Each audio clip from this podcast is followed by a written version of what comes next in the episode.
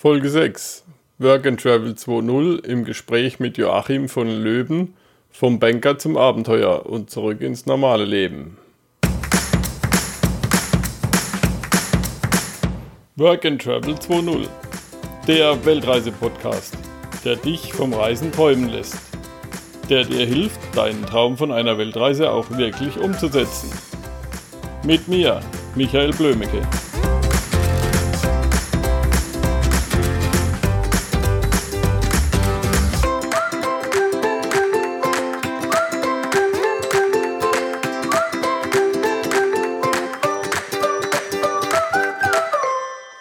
Hallo Joe, ich begrüße dich hier bei Work and Travel 2.0. Schön, dass wir uns mal live hören. Ja, grüß dich mit. Ich habe dich ja kennengelernt über dein Buch, was ich gelesen habe. Das habe ich eigentlich meiner Frau geschenkt zum Geburtstag und habe es natürlich dann selbst gelesen. Stell dich doch mal kurz vor. Was machst du so? Wie bist du unterwegs? Ja, ich bin Joe von Löwen aus Köln. Ähm, bin viel mit dem Motorrad unterwegs, aber nicht nur.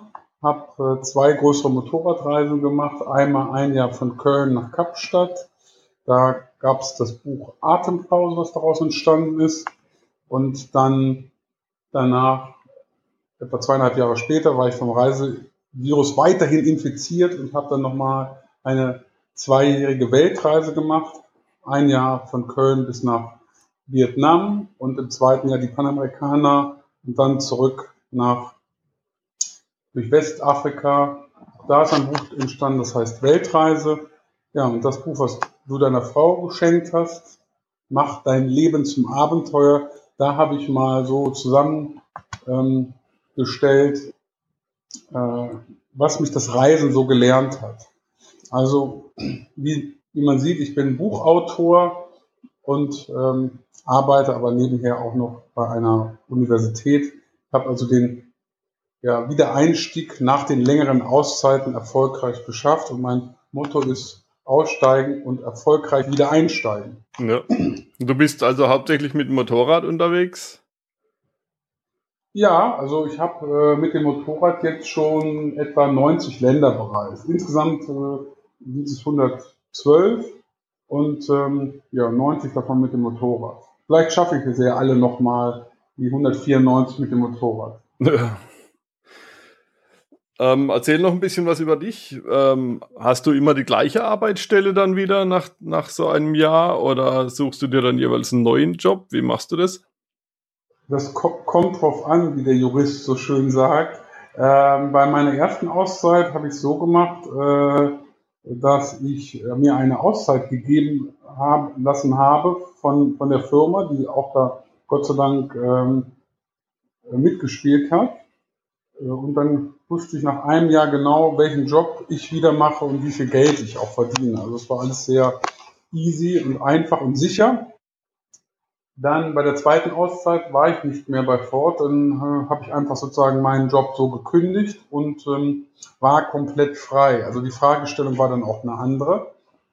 Ich hätte also theoretisch jederzeit sagen können, an diesem Ort der Erde gefällt es mir so gut, dass ich, ähm, dass ich ja praktisch hier verweilen kann und ähm, entsprechend äh, ja halt äh, vielleicht meine Zelte hier aufstellen kann gibt es ja ab und zu mal so äh, Anwandlungen, dass man sagt, okay, jetzt bleibe ich in Rio und mache den Hostel auf oder so. Ja, ja, oder dass du irgendwie durch Zufall jemand kennenlernst. Ja, das ist auch so passiert. Ich habe tatsächlich eine peruanische Frau kennengelernt, aber konnte mich noch nicht entschließen, nach Lima überzusiedeln. Ja. Also wir leben aktuell weiterhin in Deutschland. Die habe ich während meiner Weltreise kennengelernt in Indien. Ja, und dann haben wir beschlossen, ab Mexico City zu zweit auf einem Motorrad zu fahren bis nach Rio, also acht Monate zusammen auf einem Motorrad. Und das hat so gut geklappt, dass wir dann danach beschlossen haben zu heiraten. Ja, war das nicht ziemlich eng dann auch mit dem Gepäck zu zweit auf einem Motorrad? Ja, das war super eng. Also meine Frau, äh, ich hatte gebeten, dass sie mir mal eine Packliste schickt, was sie alles so mitbringt. Und ähm, da waren dann halt doch sehr viele Sachen drauf und dann musste ich die erstmal einstreichen. Das war dann so ein bisschen ein Schock für sie, dass sie sich doch sehr reduzieren musste. Ja, das glaube ich. okay, dann seid ihr also zu zweit weitergefahren. Ja, genau. Also am Anfang der Weltreise hatte ich einen Mitfahrer. Das ist dann nach einiger Zeit auseinandergegangen. Dann bin ich die Zeit alleine äh, gereist, was auch okay war. Und dann kam irgendwann meine Frau als Sozia hinzu. Mhm. Aber der Mitfahrer hat ein eigenes Motorrad gehabt da. Ja, ja, ja, wir hatten beide das gleiche. Wir haben beide eine BMW 650 äh, Dakar gehabt, um uns auch auszuhelfen bei Ersatzteilen, wenn man mal kaputt ist. Das ist vielleicht auch ein Ratschlag, wenn man zusammen reist, man sollte vielleicht das gleiche Motorrad haben, dann kann man sich mit Ersatzteilen gut aushelfen. Ja. Okay. Ähm, was gibt dir das? Was interessiert dich hauptsächlich, wenn du unterwegs bist? Das ist äh, vielschichtig. E, zum einen sind es natürlich die Menschen, weil man da immer wieder Dinge erfährt und erlebt, die man natürlich so in Deutschland und auch Europa nicht erlebt. Dann ähm, fasziniert mich natürlich auch die Landschaft. Es ist auch ein Gefühl der Freiheit, wenn man da so mit dem Motorrad, äh, sag ich jetzt mal, durch Afrika fährt und man ist alleine auf der Straße und neben einem weiden die Rinder. Das ist einfach ein ganz schönes, tolles Gefühl. So ein bisschen Easy Rider Feeling. Ja, und äh, dann, was für mich auch immer sehr wichtig ist, die diversesten Essensspezialitäten der Länder auszuprobieren. Also ich schrecke davor nicht zurück. Schlange und Insekten sind auch schon in meinen Magen gewandert. Ja. Dann kommt natürlich auch noch eine wichtige Frage, die für manchen natürlich vielleicht überflüssig ist, aber warum bist du überhaupt auf Weltreisen unterwegs? Warum machst du das? Ja, weil es mir einfach äh, Spaß macht. Also ich freue mich jeden Tag wieder ähm, aufs Motorrad zu steigen, weil mir das Motorradfahren zum einen Spaß macht, zum anderen halt äh, immer wieder äh, neue Menschen kennenlernen. Die Neugierde ist noch immer nach wie vor da, wie bei so einem kleinen Jungen, äh, alle möglichen Dinge zu erforschen. Ja. Und da gibt es noch viel, sag ich mal, zu erleben und entdecken auf unser Erbe. Ja, das ich glaube, da reicht ein Leben gar nicht. Ja. Ja, vor allem, wenn man dann zwischendurch wieder Geld verdienen muss. genau, das ist, äh, ich bin jetzt kein Millionärssohn, also ich muss halt schon auch immer gucken, wie ich dann, ähm, ja, äh, finanziell klarkomme. Bei der einen Reise habe ich äh, einen Blog geschrieben, habe dafür Geld bekommen. Das ist natürlich, da hilft dann auch, ähm, entsprechend seine Reise zu finanzieren. Mhm. Also ein Reiseblog dann, oder? Genau, ja einmal wöchentlich gab es ein, ein Bild mit einem schönen Text dazu. Mhm. Zu unterschiedlichsten Themen. Ja, und da hast, da hast du dann für einen anderen Blog geschrieben oder also nicht für deinen eigenen?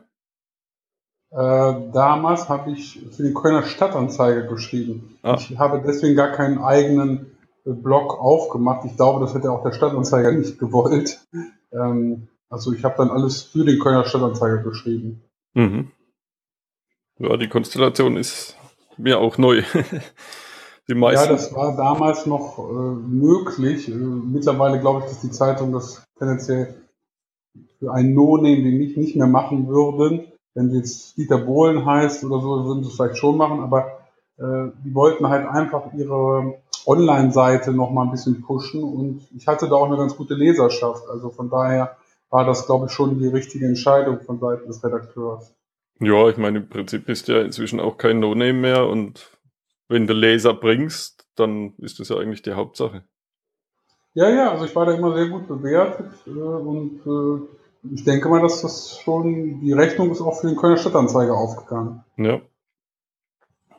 Man muss halt mal, also jetzt vielleicht Tipp an die anderen, äh, man muss halt einfach mal gucken, was es da für Möglichkeiten gibt. Ich denke gerade bei so Regionalzeitungen, da könnte ich mir schon vorstellen, dass man da ähm, Möglichkeiten hat, weil die sagen halt, es ist ja gut, wenn jetzt, sagen wir mal, einer aus dem ähm, aus Karlsruhe fährt und äh, dann halt entsprechend äh, da äh, Berichte schreibt. Dann ist halt dieser Lokalbezug auch da. Ja, klar. Was war dein schwierigster Moment auf Reisen und wie hast du den gelöst? Also emotional war das der, als ich einen äh, Äthiopier angefahren habe, der auch sehr stark geblutet hat. Und ich wurde dann erstmal in Haft genommen. Ja, da wusste ich ja nicht so, wie es mit mir weiterging. Und ich wusste halt auch nicht, ob der vielleicht versterben würde, der ähm, Äthiopier. Dann habe ich Glück gehabt, dass mich ein Anwalt gegen Kaution aus dem Provinzgefängnis wieder freigekauft hat. Das war dann aber genau am grünen Donnerstagabend und dann musste ich bis Ostermontag, das ist kein Feiertag in Äthiopien, warten, um zu erfahren, dass der Verletzte Gott sei Dank nur verletzt war und nicht gestorben ist. Also diese Unsicherheit auch, äh, überlebt er das. Ja. Und bist dann aber freigesprochen worden, nicht aufgehängt. Nein, Gott sei Dank nicht. Ich konnte auch noch im Land bleiben. Also der Anwalt hat das sehr gut geregelt. Also muss noch ein großes Kompliment machen. Der hat es ähm, wirklich super hinbekommen. Also da hat mir die deutsche Botschaft auch toll geholfen. Die hat mir halt die Adresse gegeben und ja, also hat zwar ein paar Euro gekostet, aber äh, da, dadurch konnte ich halt unbeschwert das Land verlassen und alles wurde für mich geregelt. Ja. Prima. Gab es eigentlich ursprünglich mal was, was dich abgehalten hat, vor der ersten Reise den Schritt zu wagen? Ja, ja, meine, äh, ich würde mal sagen, meine Prägung, das ist ja vielleicht bei vielen Menschen der Fall, dass sie einen Wunsch haben und es dann doch nicht durchziehen wegen Elternhaus und Freundeskreis. Und das war bei meiner ersten Reise auch so, dass ich da doch ähm, starke Widerstände hatte. Ich würde sogar sagen, ich war selber gar nicht ganz hundertprozentig überzeugt, als ich loslegte. Und das hat sich aber dann während der Reise schnell ähm, eingestellt und äh, ergeben. Und als ich merkte, wie toll das ist, war mir klar, dass es die richtige Entscheidung ist. Ja. Mein Buch hast du, glaube ich, auch geschrieben, dass dich dann jemand unterstützt hat aus der Familie, oder? Ähm, aus der Familie nicht, es waren zwei Freunde, die da, das war Gott sei Dank so, dass ich doch zwei Freunde hatte, die das unterstützt haben. Ähm, heute würde ich sagen, such dir ein Supporter-Team, dann ist es, hast du äh, den ja, Rückhalt und das äh, hilft dir dann bei solchen Situationen. Das ist jetzt auch nicht unbedingt, äh, ob du jetzt eine Reise machst. Es geht auch darum, wenn du ein Sportereignis dich vorbereitest oder vielleicht auch aufs Examen, dass du halt einfach ähm, Supporter hast, die dich zu einer gewissen Leistung oder zu einem gewissen Ereignis bringen und unterstützen. Ja. Ja. Und natürlich auch, dass man sich einen Termin setzt. Das habe ich immer früher meinen Kunden gesagt, wenn die gesagt haben, ja, ich habe keine Zeit zum Reisen, dann habe ich gesagt, ja, dann nimmst du deinen Terminkalender, streichst ein paar Wochen durch und schreibst drauf Reise. Dann genau, hast du genau, die Zeit. Ist, genau, das ist ähm, auch so ein Thema. Also, wenn mich Leute fragen, das Wichtigste ist erstmal einen Termin festlegen und der wird nur bei Tod oder schwerer Krankheit verschoben. Ja. Weil ich kenne genug Leute, die äh, ja schon einen komplett umgebauten Land Rover haben mit allem Schnick und Schnack und der fährt immer noch nur in Europa rum, weil sie sich bis jetzt noch nicht geschafft haben, nach Afrika zu fahren. Ja.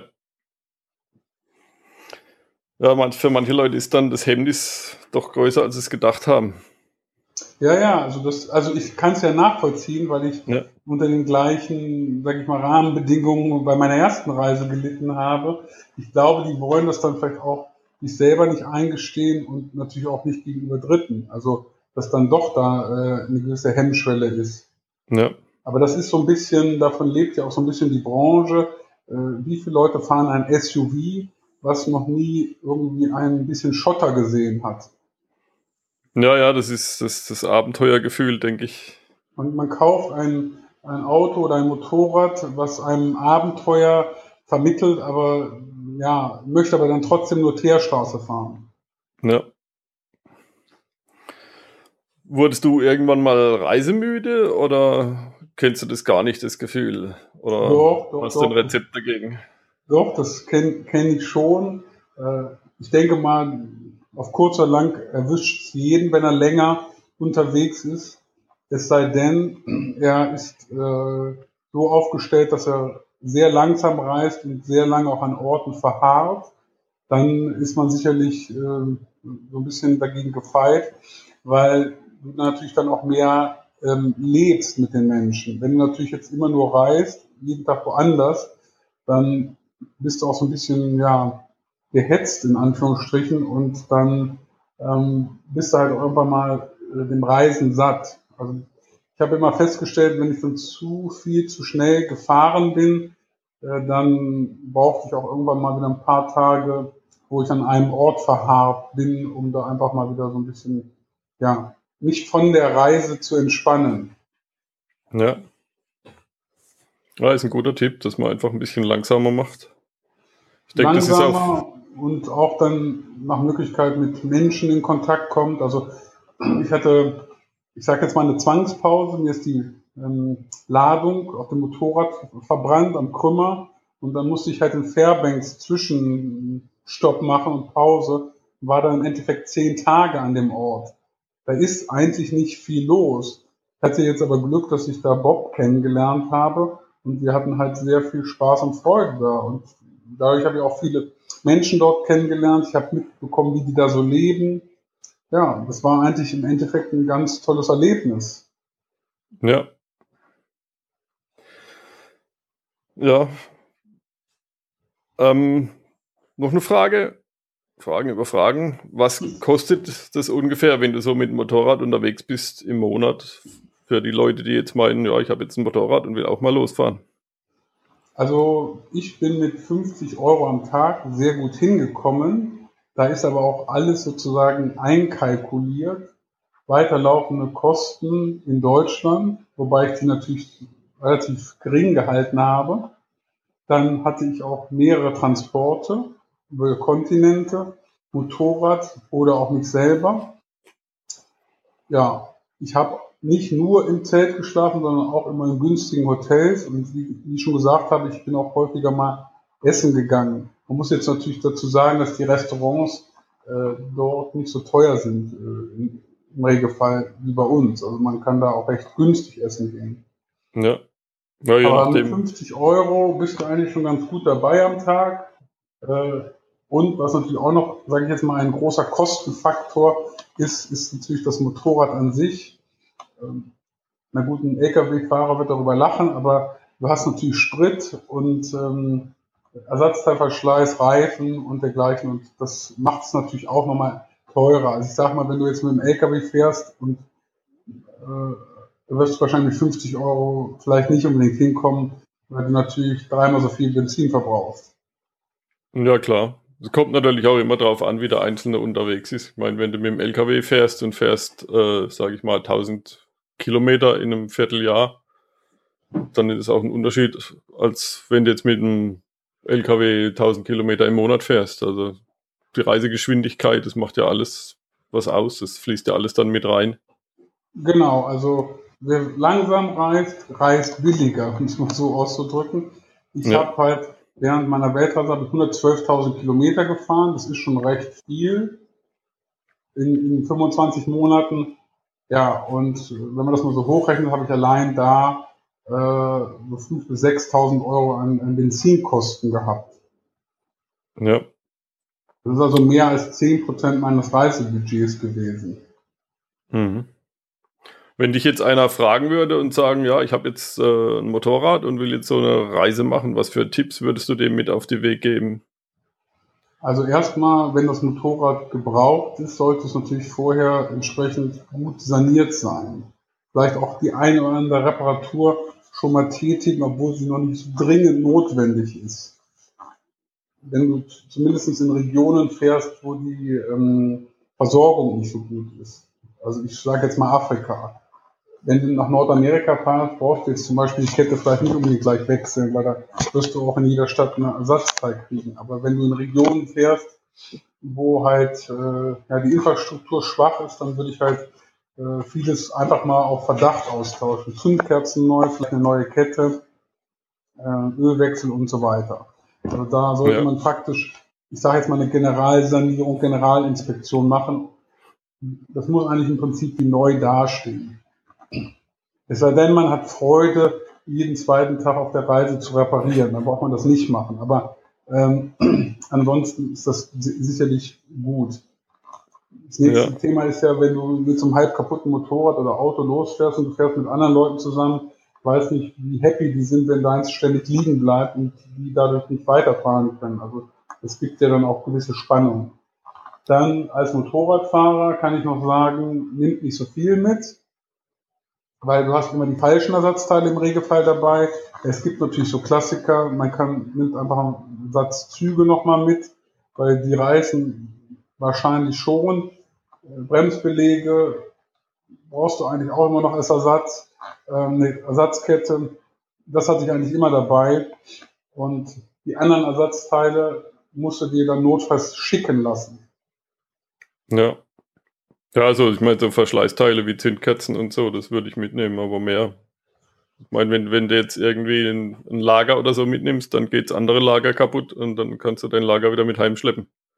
Genau, das habe ich ja bei meiner ersten großen Reise gemacht. Da liegen jetzt noch die Ersatzteile rum im Wert von einigen hundert Euro, äh, weil sie natürlich alle nicht benutzt worden sind. Also man nimmt immer, wie gesagt, dann tendenziell das Falsche mit. Ja. Weil man das auch nicht alles, man kann nicht alle Sachen voraussehen, man kann nicht alle Eventualitäten äh, vorausplanen. Ich war, kann mich entsinnen, ich hatte äh, ein Federbein und da ist so ein U-formiges Metallteil gebrochen, ja. Das passiert halt nicht so wahnsinnig häufig, aber es ist halt bei mir nun mal passiert, ja aufgrund ja. der, auch der starken Belastung.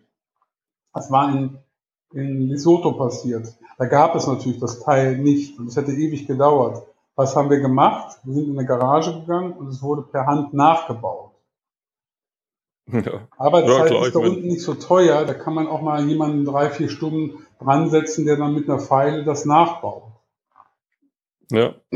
ja, die Leute, die sind ja da auch ein bisschen kreativer als unsere Werkstätten. Bei uns heißt es ja, das muss getauscht werden und bei denen, da wird einfach ein neues Teil gebaut. Genau, also reparieren ist da eher mehr angesagt. Da wird halt äh, geguckt, wie man das hinrepariert gekriegt. Äh, bei uns wird immer relativ schnell gesagt, ausbauen, neu. Ja.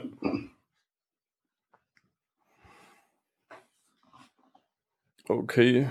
Ähm, nochmal zu den Finanzen. Du finanzierst das Ganze dann im Prinzip äh, vorher. Das heißt, du arbeitest in deinem, in deinem normalen Job eine gewisse Zeit und sagst, okay, jetzt reicht das Geld für die nächste Reise. Und unterwegs verdienst du dann eigentlich nichts, also außer jetzt bei dem einen Blog, der, was du erzählt hast von der Zeitung, vom Kölner Stadtanzeiger. Äh, nein, also ich arbeite vorweg, lege mir ein gutes Polster an. Das reicht ja. aber im Regelfall meistens nicht aus, um die Reise komplett zu bezahlen. Dann habe ich jetzt bei der letzten Reise, wie gesagt, für den Kölner Stadtanzeiger und noch andere Zeitungen geschrieben. Dadurch kam Geld rein. Und dann die dritte Komponente, die ich aber nicht unbedingt empfehlen würde, ist, dass ich meine Kreditkarte am Ende der Reise überziehe. Also ich, ich reise im Prinzip auf Kredit. Ja. ja. Äh, da sage ich mir, ich hole das Geld halt irgendwann wieder rein, weil ich ja Bücher über meine Reisen schreibe und die verkaufe ich ja dann auch und halt auch Vorträge und äh, dadurch äh, refinanziere ich dann sozusagen den Kredit. Mhm. Und die Bücher, die, die laufen dann über den Verlag oder hast, verlegst du die selbst oder wie machst du das Teil, mit den Büchern? Teils, teils. Also ich habe auch mit einigen Verlagen schon zusammengearbeitet, habe aber auch Sachen teilweise selber gemacht. Also es hängt auch immer so ein bisschen davon ab, hat ein Verlag Interesse, dann gerne beim Verlag und wenn ich mal ein Produkt ausprobieren möchte, ich habe jetzt so ein Büchlein rausgebracht, das heißt eine Frage pro Tag. Das ist wie so ein Reisetagebuch, kann man das verwenden. Jeden Tag stellst du dir selber eine Frage und sollst die auch selber beantworten. Das habe ich halt dann selber einfach mal herausgebracht und vertreibe es auch selber, auch übers Internet. Ja. Und das hast du dann über einen Verlag, also über so einen, so einen nee, Verlag, wo man quasi das, den Auf, die Auflage vorher bezahlt oder über Book on Demand oder? Das habe ich noch, wie man so schön gesagt, oldschool gemacht. Das habe ich halt sozusagen selber äh, konzipiert und dann auch äh, durch einen ja, Grafikdesigner setzen lassen, also die Druckvorbereitung machen lassen und die ja. Daten wurden dann der Druckerei übermittelt und jetzt habe ich 1500 Bücher bei mir im Schlafzimmer liegen. Mhm. Beziehungsweise jetzt habe ich nur noch 1000 liegen, aber äh, ich hatte am Anfang 1500, muss jetzt äh, brav immer weiter abverkaufen. Aber das ist jetzt auch ein Buch, was zeitlos ist, das ist auch in fünf oder zehn Jahren noch aktuell. Mhm, ja, das ist natürlich immer gut. Das Problem ist natürlich, da musst du erstmal, was weiß ich, äh, mindestens die Hälfte verkaufen, dass du wieder mit den Kosten drin bist, oder? Richtig, also deswegen, mittlerweile würde ich das nicht unbedingt äh, empfehlen. Also, wenn jetzt jemand mich fragt, was mich jetzt in den letzten Tagen mehrfach Leute gefragt haben, würde ich halt empfehlen, schreib ein E-Book und zusätzlich kannst du ja noch Books on Demand machen, wenn es dann jemand noch äh, in Druckform haben will. Und dann ist dein Kosteneinsatz ähm, relativ gering, ja, und dann äh, kommst du auch relativ schnell wieder auf deine äh, Unkosten, hast dann wieder eingespielt entsprechend. Ja. Ja, ich denke, gerade wenn, wenn ein Projekt nicht so sicher ist, dass es auch verkauft wird, dann ist natürlich Book on Demand optimal, weil da zahlst du 20 Euro, dann wird dein Buch fertiggestellt und dann kannst du es verkaufen und es wird dann eben nach Verkauf gedruckt. Genau, deswegen, das kann ich eigentlich, ich sage jetzt mal jemand, der noch nicht so erfahren am Markt ist, nur so empfehlen, das äh, so zu machen. Ich weiß aber ja aufgrund meiner Vorträge, dass ich meine Bücher auch verkauft kriege Deswegen kann ich das natürlich auch entsprechend machen. Die Marge ja. ist natürlich für mich dann auch tendenziell besser, wenn ich es selber mache, weil ich ja nur die Druckkosten habe. Aber es dauert natürlich auch, äh, auch länger, bis du es wieder eingespielt hast. Ja, ist klar. Ich meine, wenn du natürlich auf Vortragsreise gehst und du weißt, was weiß ich, ich verkaufe an jedem Vortrag 10, 20 Stück, dann kannst du kalkulieren, dann läuft es natürlich auch besser. Genau, ja. ja. Okay. Hast du noch ein Projekt auf deinen Reisen außer Büchern und willst es hier vorstellen oder möchtest du noch ein bisschen über deine Bücher sprechen? Äh, kann beides gerne. Also eine Sache äh, vielleicht, die ich gerne mal vorstellen möchte, ist die Stiftung für Helfer.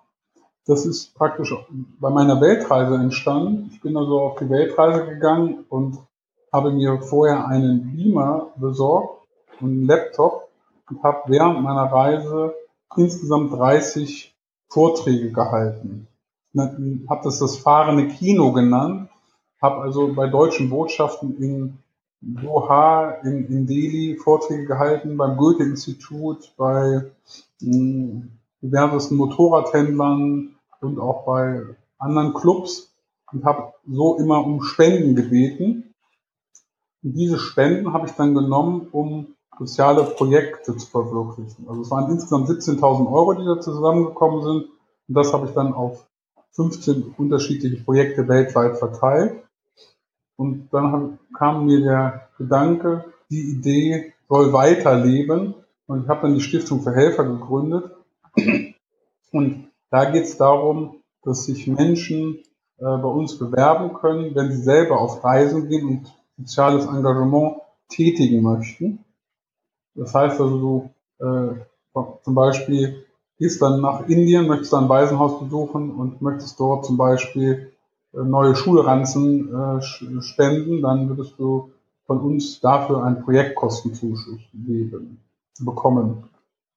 Mhm. Ja. Und der zweite äh, Sache, die die Stiftung macht, ist, wir betreiben eine Datenbank, da kann also jeder seine Projekte eintragen, unabhängig äh, äh, also der Trägerschaft. Es muss nur halt im Ausland sein. Dann können die Leute halt äh, in der Datenbank gucken, welche Projekte sie gerne mal irgendwo weltweit ähm, ausführen möchten. Ja, das hört sich interessant an. Vor allem das mit den Vorträgen unterwegs. Dann, dann sprichst du quasi über deine Reise mit den Leuten vor Ort. Genau. Also, und zeigst Bilder und so. Der Vortrag wird dann immer größer, je länger die Reise ist. Und dann ja. wahrscheinlich auch interessanter, weil er halt länger und vielfältiger wird. Und äh, ja, es gibt viele Leute sind froh, wenn sie jetzt zum Beispiel in Luanda sitzen, da gibt es halt dann sonst nicht so viele Leute, die dann solche Vorträge halten. Äh, da gibt es halt auch nicht so eine Vortragsszene und dann ist, ist man dann da gern gesehener Gast. Also in Luanda hatte ich mal 120 Zuhörer und natürlich dementsprechend viele Spendeneinnahmen. Ja. Ja, dann, dann erzählst du auch, wie es in Deutschland so ist, oder das erzählst ja, du nur über deine Reise?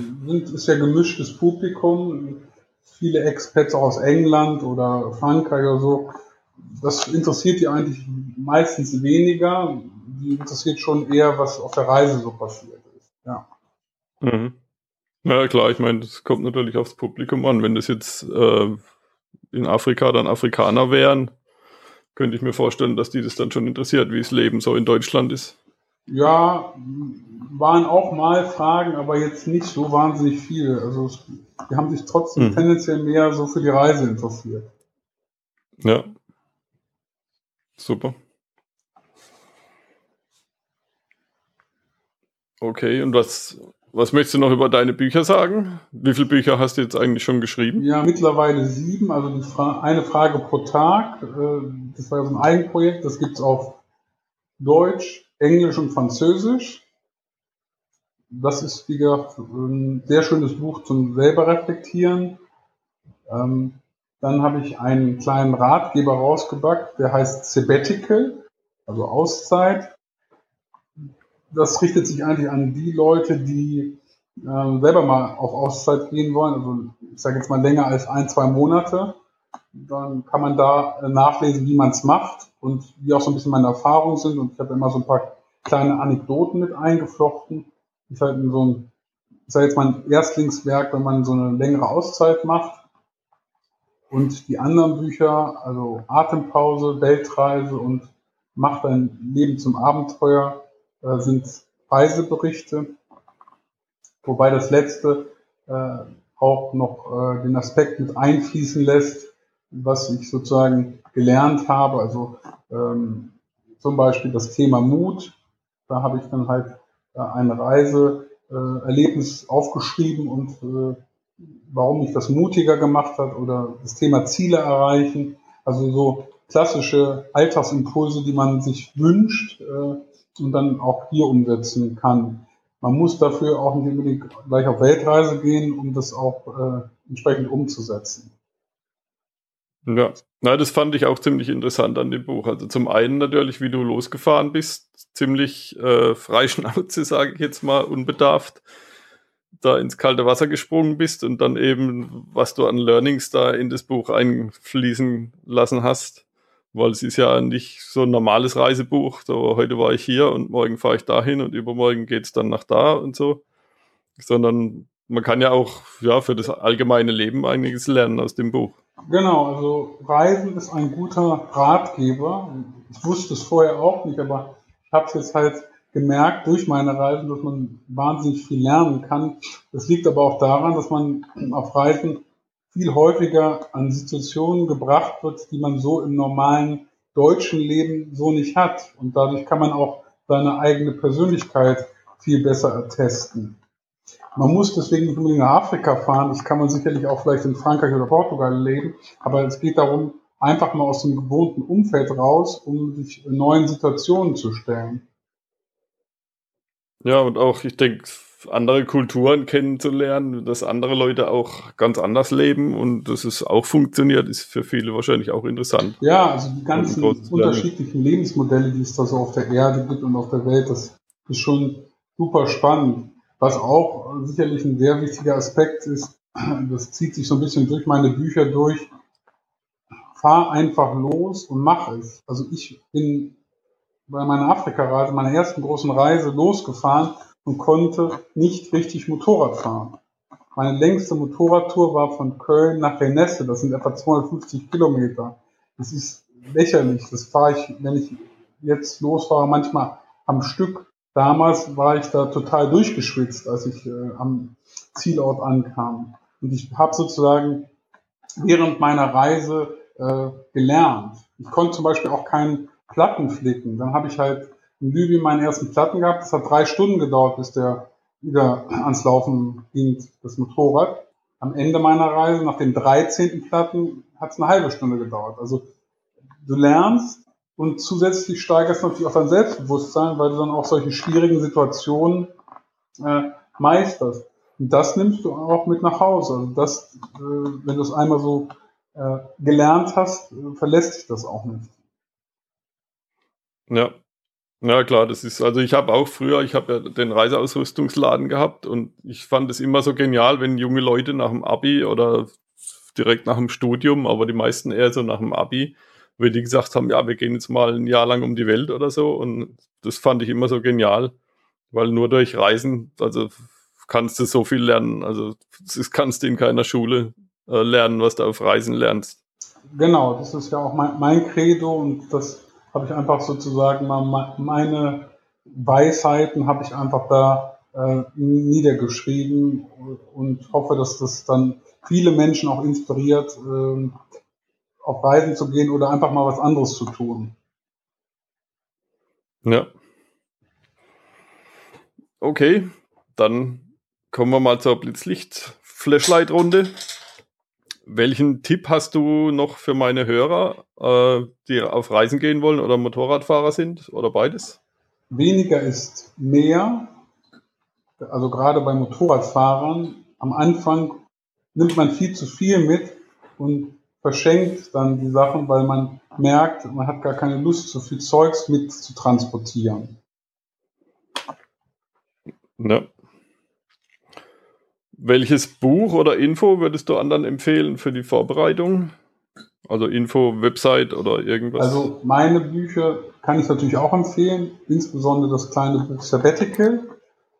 Ich habe mich äh, mit dem Forum Horizons Unlimited äh, vorbereitet. Das ist ein großes Motorradfahrerforum. Ich glaube sogar das größte mittlerweile weltweit.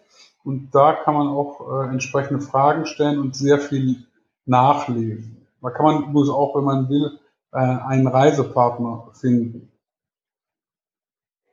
Ja. Was ist dein nächstes Reiseziel? Es geht nach Weihnachten nach Israel und äh, ja, wir feiern dann in Bethlehem sozusagen das Weihnachtsfest am äh, Originalschauplatz. Ja, interessant.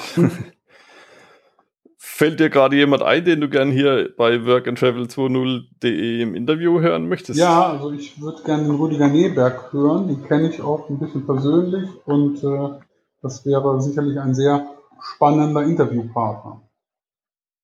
Ja, das habe ich mir auch schon gedacht, deswegen da bin ich dran. Ich habe schon versucht, eine Absage schon kassiert, aber ich werde weitermachen. Also du weißt doch auch als Reisender, man muss hartnäckig bleiben. Ja, ja, wie heißt so schön im Verkauf? Hahaha. Höfliche Hartnäckigkeit hilft. Genau. ja. Welchen letzten Tipp kannst du uns mit auf den Weg geben? Mach dein Leben zum Abenteuer und lebe deine Träume. Ja. Ja, ich habe heute Morgen auch einen Podcast gehört. Ähm, der Sprecher hat auch gesagt, er möchte, wenn er mal irgendwann stirbt, nicht ganz viele Träume mit ins Grab nehmen, sondern ganz viele Erinnerungen an viele Erlebnisse. Genau. Das finde ich auch einen sehr guten Spruch. So, wenn wir was von dir sehen möchten, wo finden wir dich? Äh, du hast ja bestimmt eine Website oder so. Genau, ähm, www.joachim- von Löwen in einem Wort.de und auf YouTube gibt es auch unter meinem Namen ähm, diverseste kleine Filmchen, unter anderem auch 111 Länder. Das ist meine neueste Multivision-Show und da gibt es einen kleinen Trailer, der ist ganz nett anzuschauen. Ja, und ansonsten bin ich auch gerne bereit, Fragen von Personen zu beantworten. Können mir einfach auf info at joachim-von löwen.de gerne eine E-Mail schreiben und dann schreibe ich so schnell wie möglich zurück. Mhm, prima, super. Vielen Dank. Das schreibe ich alles in die Show Notes auf workandtravel20.de. Super. Damit würde ich auch finden können. Okay, super. Dann vielen Dank für das Interview und ich wünsche dir und allen Hörern noch einen schönen Sonntag. Das wünsche ich dir auch. Danke dir. Tschüss. Vielen Dank für deinen Besuch. Besuche mich auf facebook.com slash workandtravel20. Wie schon Alexander von Humboldt sagte, die gefährlichste aller Weltanschauungen ist die Weltanschauung der Leute, welche die Welt nicht angeschaut haben.